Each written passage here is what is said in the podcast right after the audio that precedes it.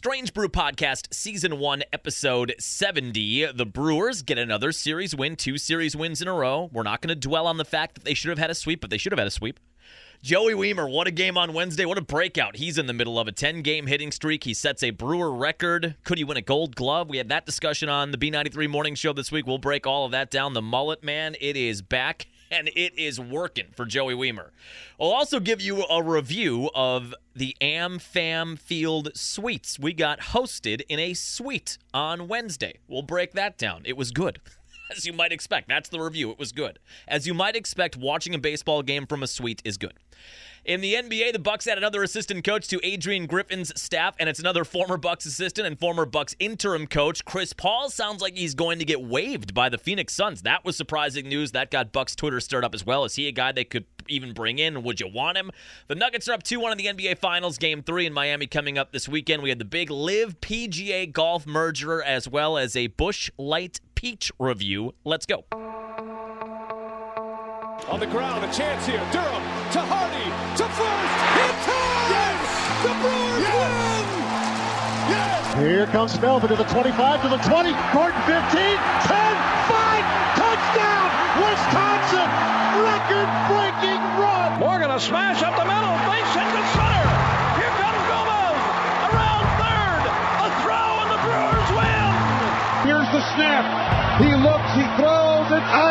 complete interception. And there is your Super Bowl dagger. Booker the drive, gets inside, leans in, knocked away and stolen by Holiday. Phoenix has to foul on a pinnacle ball, throws it down. Swinging fly ball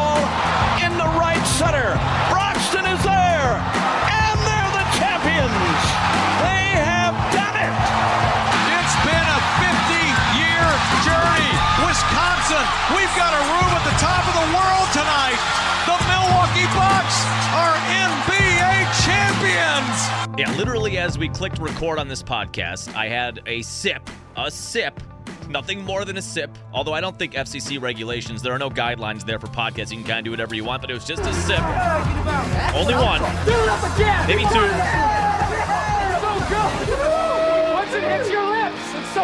It is tasty. We had our local bud distributor, Larry's Distributing, was in the studio this morning on B93 talking about a fundraiser, a brat fry fundraiser at Miesfeld's on Saturday for the children of Sheboygan County dealing with cancer and those families. And he knows that I have a proclivity for a good old fashioned domestic beer. My friends call it scumbag beer taste affectionately. Some of the different beers I've enjoyed over the years have been described as mop water, but I enjoy them. And I do love me a good ice cold Busch Light, a nice Bush latte, as the kids say. Busch Light had a different version of its beer come out, I want to say three or four years ago, called Busch Light Apple. That was their summer go to. The way Leinie's does Shandy, Bush Light did Apple. And when that came out, people went nuts for it. They really liked it. And it was good. Sometimes those beer apple beers can be a little overwhelming, but it was just enough, just a little bit to wet your beak, just a little apple crispness in it, not overwhelming. And people loved it. And they announced at the end of the season last year that was the last thing they were going to do, the last Busch Light apple they were going to do. And people, of course, hoarded them. Some people who host podcasts have 30 packs that are just sitting in the basement waiting for a rainy day. But I guess the new version is a peach version. I didn't even know that. And our buddy Tyson, who did the interview, he came in bearing gifts like the three wise men. And he came in with Busch Light Peach. I said, I didn't even know this was a thing. And he said, this isn't even available in stores until the end of June, John. There is a chance you are the first person in America that has the Busch Light Peach 30 rack. So when people ask me, John, 17 years into radio, how are things going? Pretty, pretty good, I would say. As I sip my Busch Light Peach at 10:05 in the morning, you tell me how you think it's going. But I might be the first person, the first consumer not connected to Bud or Busch that has had a sip of these bad boys, and they are delightful. A little warm. They weren't cold, so it's a little warm, but that's fine. But I can see these being a great patio beer over the course of the summer. Ice cold Busch Light Peach. Pretty good. I would give it, on a scale of 1 to 10 on the scumbag beer taste, I would give it a solid 8.4. Really nice beer. I can see throwing a few of these in the freezer when I get home and enjoying them tonight on the patio. All right, let's talk about the Brew Crew. They win the series. Baltimore coming into the series, third best record in baseball. As we talked about on Friday, I'm not sure anybody really saw that coming from Baltimore. They came on strong at the end of last year. There's a ton of good young talent, but I don't know that anybody saw them taking a couple of steps forward. Certainly, you always expect with a young team that shows you something at the end of a year. As a fan base, you're always hoping they'll take a little step forward the next year, a half step, or maybe compete for a playoff spot. Well, they seem to be taking a couple of large steps forward. Third best record in baseball coming into the series. Brewers get the extra innings win on Tuesday. Joey Wiemer with the walk-off shot after he shaved one of the most glorious mullets into his head that I think these eyes have ever seen. And they made a big deal out of that on the broadcast on Tuesday. Then he comes up in the 10th inning. Brewers come back, and he ends up having the walk-off hit in the bottom of the 10th inning carries that over into Wednesday, where your boy was enjoying the sweet life at AmFam Field. And the Brewers Radio Network was hosting Strange Brew podcast. They said we got to get this podcast, Strange Brew. Anybody heard of it? we got to get this podcaster up here and show him a good time. No, Brewers Radio Network was and does host their affiliates at times in their luxury boxes, which they have one at AmFam Field. And from time to time, they'll invite their affiliates into town and have a game at the in the box in the suite. And it was our turn on Wednesday. And I've never been to a suite at Miller Park or AmFam Field, and my review is that it was quite fun.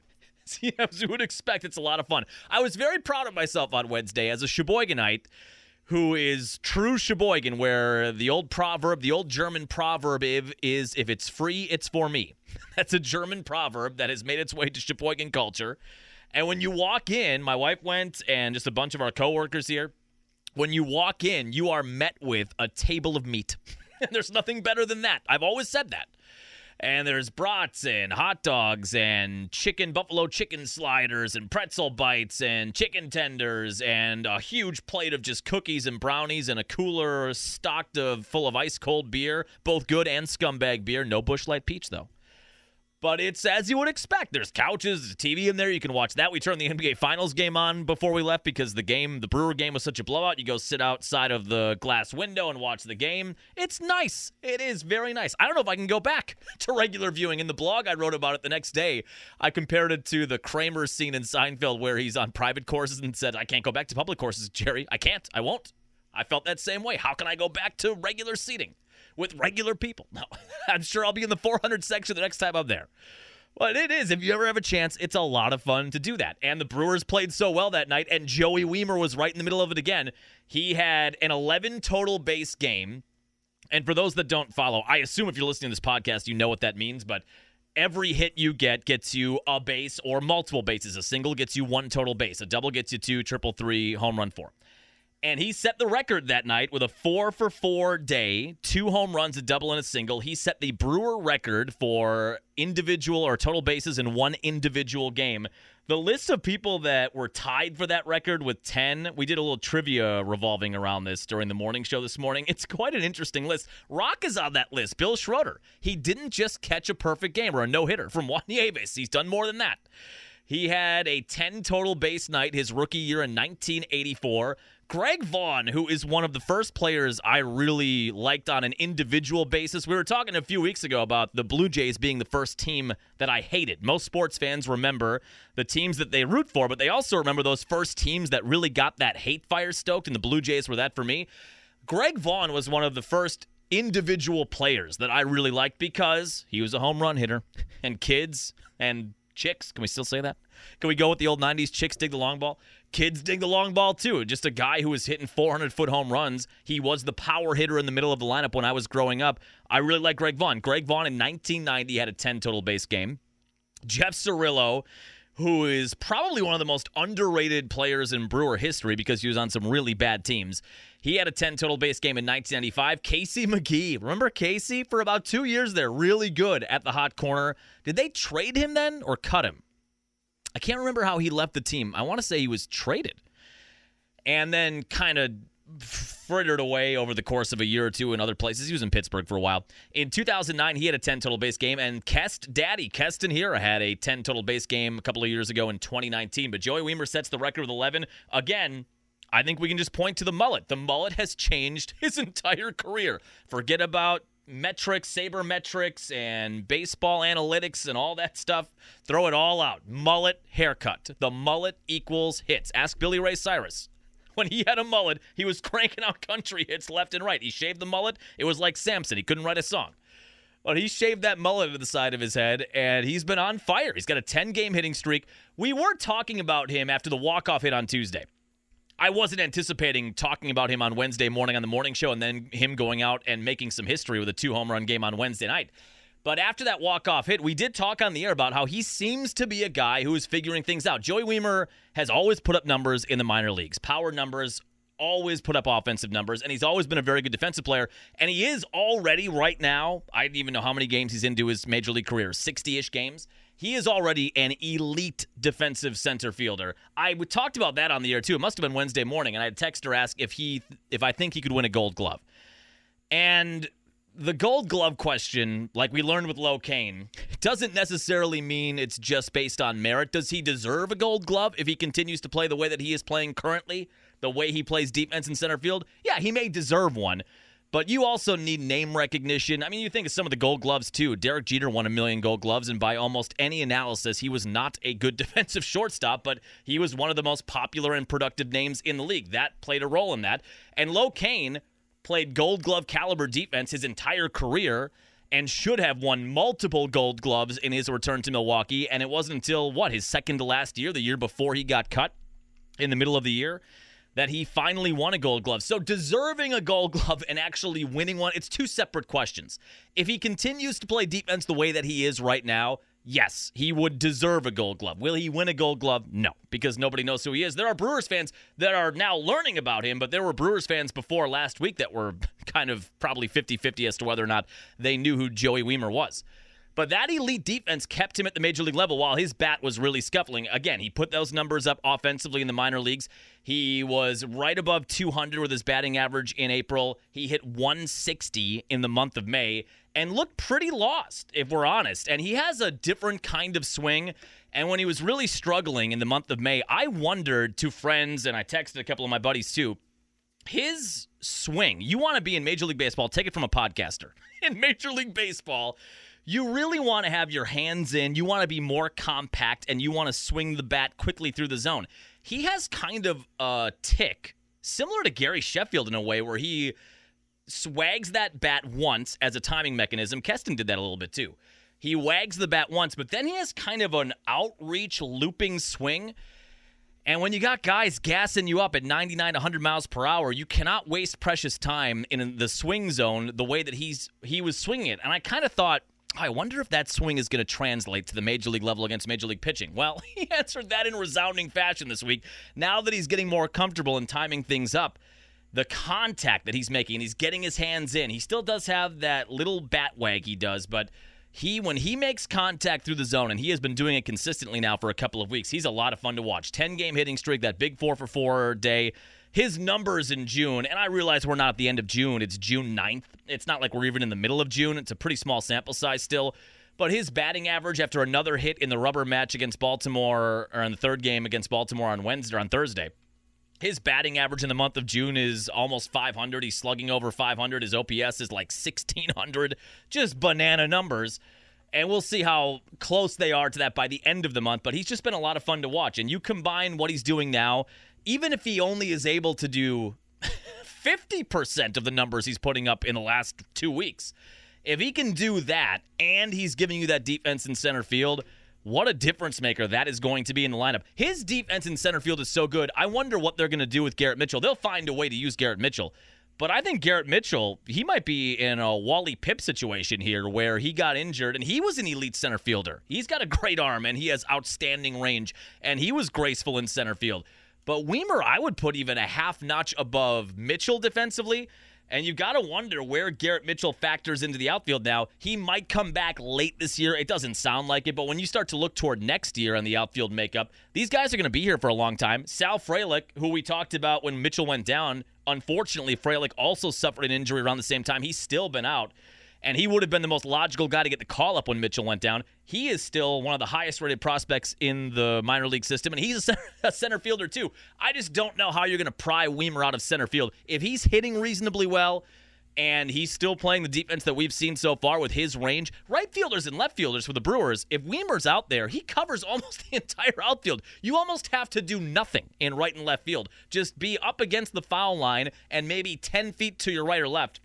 And that's all you need. He's got that kind of speed and range. And we've already seen him make dazzling catches against the wall, up at the wall, diving when he's coming in towards second base. I just don't know how they're going to put Garrett Mitchell back out there when Wiemer's playing the way he is, if he does play this way for his full rookie campaign. But just a ton of fun to watch. And Corbin Burnes, who was tremendous, Cy Burnes on Wednesday, they asked him about Wiemer's mullet, and he said that if this team makes a playoff run, they're all going to do mullets. Now, can you imagine this team winning the division, making a playoff run, getting to the World Series, and they're all donning the Mississippi mud flap haircut. I just, it's such a great Wisconsin Brewers story if that's what happens. I'm always rooting for the Brewers to make a deep run. We all want them to win a title so desperately and make a deep playoff run. But that would just be a cherry on top. If you've got Willy Adames out there with the mullet and Turang with the mullet and Yelich with the mullet, Counsell's got to do it then, right? Pat Murphy. Can we get old Pat with the mullet out there? That would be awesome. But that's what Burnsy said at the end of the game on Wednesday. If they continue to roll and they make a playoff run, expect everybody in the locker room to get that mullet haircut the way Joey Wiemer has. Been a lot of fun to watch him. They do lose the series on Thursday, unfortunately. They had three runs in the first inning, had a quick 3 0 lead. Offense dried up after that. Back into the bullpen, not good on Thursday. Peter Strzelecki, he's been a little hit or miss. I know he was the guy that had good numbers at the end of the year last year and they were relying on him, obviously, after they traded Hader, relying on him at the end of last year, and then thinking that he was going to be the setup guy, him and Matt Bush, some combo of that heading into this year. Some nights he looks untouchable, 60 to 65% of the time, 70% of the time he looks untouchable. 30% of the time, he's been hittable and leaving balls in the zone like he did Thursday. And you just can't have that as a setup guy. You can't be 70 30. You got to be 90 10. You know, for a middle relief guy, a fifth inning guy, a sixth inning guy, a seventh inning guy, you get that 70 30 good to bad, 75 25 good to bad ratio. That's about what you expect from a guy getting into the game in the sixth or seventh inning. But if you're the eighth inning guy, the ninth inning guy's got to be 95 5 if you're a playoff team. And Devin has been. Devin's been 99 1. He hasn't even blown a save, but he's only given up one run.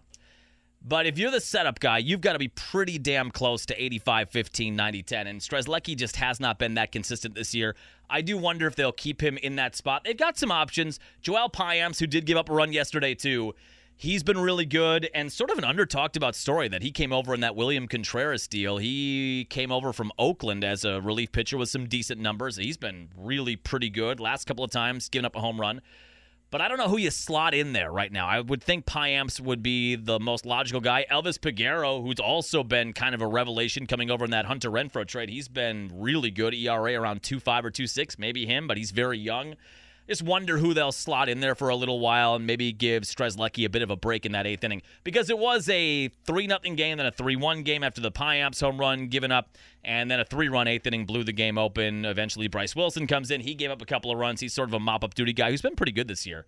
And it ends up being a 6 to 3 Orioles win. Should have had the sweep, but you take the series win against the third best team record wise in baseball. We'll see if the Orioles are there at the end of the year, but right now, that's what they are. You get back to back series wins Pittsburgh had off on Thursday, so right now it's a one game lead. It did shift a little bit. Pittsburgh got back in first place. Then they lost a couple of games to Oakland, who was coming to AmFam Field for a three game set starting tonight. And the Brewers were able to capitalize on that with their wins against Cincinnati and the first two wins against Baltimore. They are now one game up in first place in the NL Central entering play tonight. The Oakland A's are in town. We discussed it on Friday. They right now, winning percentage wise, are the third worst or fourth now worst winning percentage in the history of baseball, a sport that goes back to the 1870s and 1880s. Now, that said, they have won two of their last three series. They won a series against Atlanta, one of the best teams in the National League. Then they got swept, and then they won their series in Pittsburgh, lost the first game, and won the second two games in blowout fashion. Your expectation when a team is what 14 and 50 is that what they are? The expectation is when the team you're rooting for is in first place and over 500 and you're at home and you've got a team that's 15 or 14, let me get the standings here. 14 and 50. I mean, my god. 14 and 15. Although when we talked about them on whatever day, Monday, they had a winning percentage of 187. That's all the way up to 219. Couple of wins can do a lot of good. They're 4 and 6 in their last 10, which for a team that's 14 and 50 is pretty good. Now, you want the sweep against bad teams like this. You see this, you're at home, you're a playoff, hopefully contending team. You've got one of the worst teams in baseball history coming to town. You want the sweep. We discussed that a few weeks ago. There are certain matchups you see where, okay, I feel comfortable saying we want a series win here. And there are the rare series where you say, before it even begins, we want the sweep. This is one of those where you want the sweep, but it is worth noting they have been playing a bit better recently. The offense seems to be getting it together a bit, and you just can't take anything for granted. They've got Adrian Houser, odd year Adrian on the hill tonight. A 7-10 first pitch, 3-10 on Saturday. Julio Teheran takes on Paul Blackburn, who just came back for Oakland. He was their all-star last year. I don't know who their all-star is going to be this year. They need to do away with that. We need to do away with every team gets one all-star. I realize they're trying to get as many eyes on the all-star game as possible. And if you are a fan of a terrible team, maybe the only chance of you watching the All Star game is to see the one All Star you have, but they need to do away with that. Adrian Houser tonight, Teheran tomorrow, 310 first pitch. Freddie Peralta going on Sunday, a 110 first pitch. Then you're in Minnesota for two. Seems like that's always the case against the Twins, two in Minnesota, two at home. And then after a break, you've got Pittsburgh, the first matchup of the year, right? You've got Pittsburgh in town Friday, Saturday, Sunday next weekend at AmFam Field. But the A series starts tonight. Adrian Houser, a 7 10 first pitch. Okay, moving over to the NBA real quick. NBA Finals, the Nuggets dominated in Miami in game three. Heat finally had a bad shooting day. All of the guys that have been playing out of their minds in support of Jimmy Butler, almost all of them had bad shooting nights. That's what we thought would happen in the first round. But they shot well and never stopped in the first, second, third round, and in the early part of this series, too. But they were all tough. Strus was pretty bad. Gabe Vincent had a bad night who's the other guy? Duncan Robinson had a bad night, and Caleb Martin had a bad night. And Denver moved the ball well. As we've discussed, they are the more talented team. They were hitting shots. Miami was not, and Denver won handily in game three. Both of my bets are still in play. I've got the large bet on the Nuggets to win in six or less, the lesser bet with the better odds of the Nuggets to win in five or less. Does that get underway again on Saturday or is it tonight? I'm pretty sure it's Saturday. But that game, game three, which we watched a bit of in the suite. Did I mention the suite? At AmFam Field on Wednesday? Oh, it is tonight. That was the game that you would expect, that we all expected the Heat to play months earlier, where all of these undrafted guys couldn't get it going against a superior team. The Nuggets won handily, 109 94. It is tonight, game four. Nuggets and Heat in Miami. And if the Nuggets win this, then of course we're knocking on the door of a double payday, which would be coming up on Monday in game five. Then we would get both. We'd get both the bets in six and in five. I would be very happy for that to happen. Otherwise, the Bucks added another coach to the assistant coaching staff. I feel like Adrian Griffin is Thanos right now, and he's acquiring all the different stones, and they're all former Bucks assistant coaches. And when he gets them all, the whole franchise disappears. We were talking last time about Terry Stotts being back, Stats and Stotts, former assistant coach for George Karl, and then former head coach for two years after that, who was fired middle of the second season. He is going to be back as the offensive guy. Adrian Griffin, the more we read about him, and Adrian Griffin gave one of the all time awkward pictures during his introductory press conference. They did it in the email, by the way. We talked about that on Monday. I said, Are they going to do this as an email? Are they going to live up to the whole this could have been an email mantra? I laughed so hard Monday night when I got an email from the Bucks personal correspondence that everybody who subscribes to the Bucks website got. Personal correspondence from the Bucks to this podcast. And it was welcoming Adrian Griffin as the head coach. I said, "My god, they actually did it. they did the whole this could have been an email. They actually did it." And then they also had an introductory press conference, and Griffin said all the right things. I mean, those press conferences are just a bunch of softballs, essentially, of what is your strategy offensively, strategy defensively? What do you think you can do differently, and how will you utilize Giannis? There were some interesting tidbits about the roster where he talked specifically about Giannis, of course, but Middleton, which I think just adds more and more credence to the idea or the rumor that he is going to sign a multi year extension, which makes total sense. We've talked about this, or we talked about it about a week ago the way the CBA works, if you let Middleton walk, that money you can't use anywhere else. You can only use it for Middleton. So even if you're going to say that Middleton is getting past his prime, and he did have another surgery that was announced yesterday, I think Woj had that tweet that he had a cleanup procedure on his knee, which we all expected. If you're looking at that and saying you're going to give this guy a multi year deal, well, if you don't give him a multi year deal, you cannot use that money on anybody else. If you sign Middleton to the multi year deal, you're hedging that he can be himself or 80% of himself at his peak. And even if one of those things is true, or maybe he's even a little less than that, if you have him signed, you can at least use him as a trade asset in the future. Not signing him and letting him walk gives you absolutely nothing going forward. They have to sign him, and it sounds like they're going to. So he mentioned him. He did mention Jrue Holiday which again, maybe you trade him, but he's under contract for a couple more years. I don't really see him going anywhere. And he mentioned Brook Lopez by name. There are certainly going to be teams that are going to try and sign Brook Lopez, but this is the most logical place for him to be. If they can use him the same way that Bud sort of did, I know people hated the drop defense. I don't think Adrian Griffin's going to do a ton of drop defense, but Brook Lopez finished second in Defensive Player of the Year voting this year. You've got to find a way to use a guy with that skill set and the way that he blocks shots. He mentioned him specifically too not much else he can really say other than going on last year's roster, but those seem to indicate to me what we all thought in the offseason that they're probably going to re sign a lot of these guys. I'm really not sure how different the roster is going to look, honestly. And we talked on the air on either Wednesday or Thursday about it. This may be a situation where you run basically the same roster back. Maybe you try to improve on the fringes. It sounds like Jevon Carter is going to opt out of his deal and look for a bigger payday, which probably is not going to be in Milwaukee. More power to him. He certainly earned that. You can have debates about whether or not he should have been playing more in the playoff series in Boston two years ago and in the playoff series against Miami this year. They used him a ton in the regular season, did not want to use him in the playoffs for whatever reason. He has a $2 million or $2.5 million option that he could opt into, but he certainly could make six, seven, eight million dollars a year somewhere else.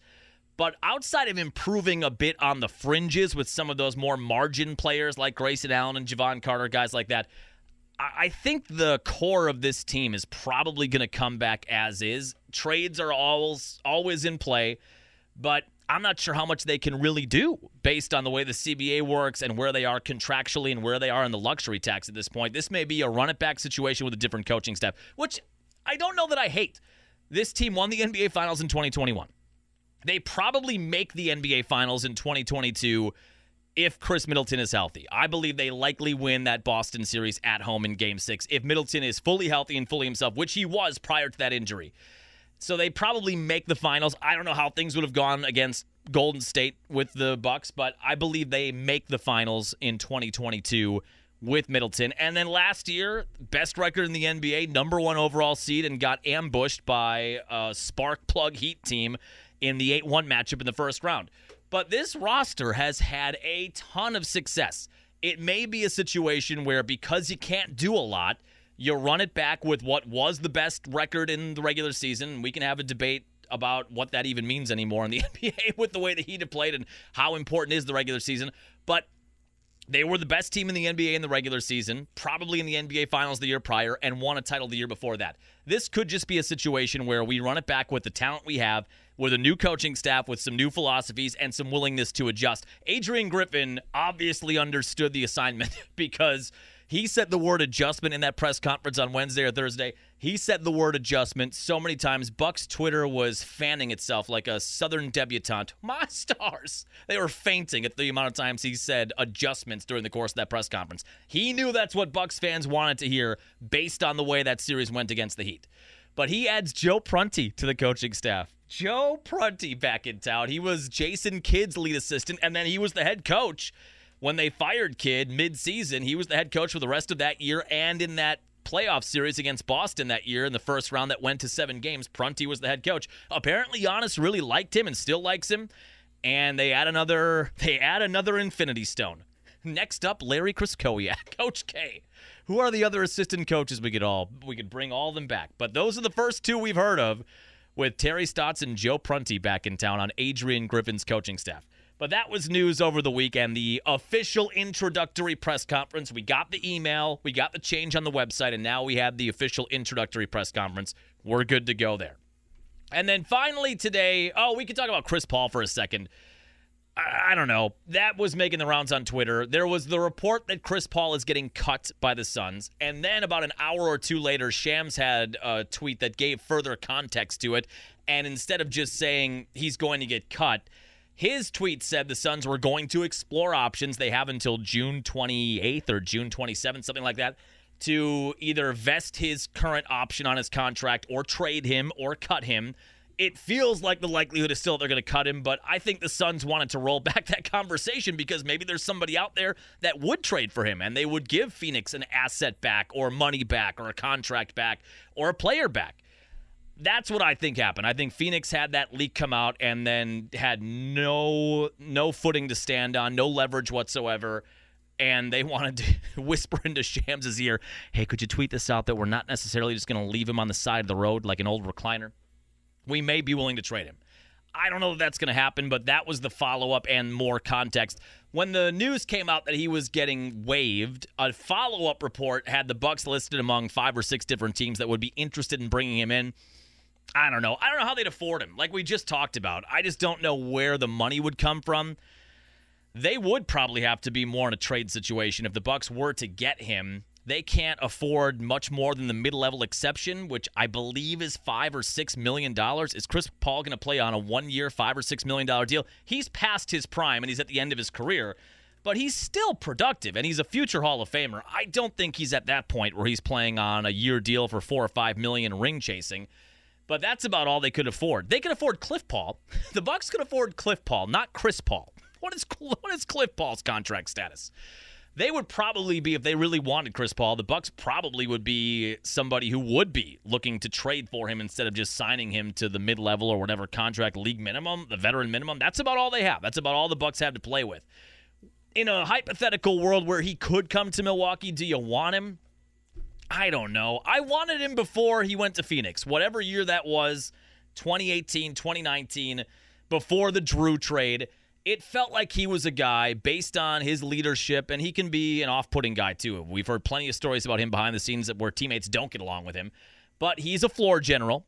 And I would say one of the best point guards, facilitators that I've ever seen in my NBA viewing career. One of the best passers, gets people involved. His shot is not what it was his first year in Phoenix or second year in Phoenix when they made the title run against the Bucks, he was a guy that could still pretty consistently drain that elbow jumper, the baseline mid-range jumper. He could knock down a three here or there.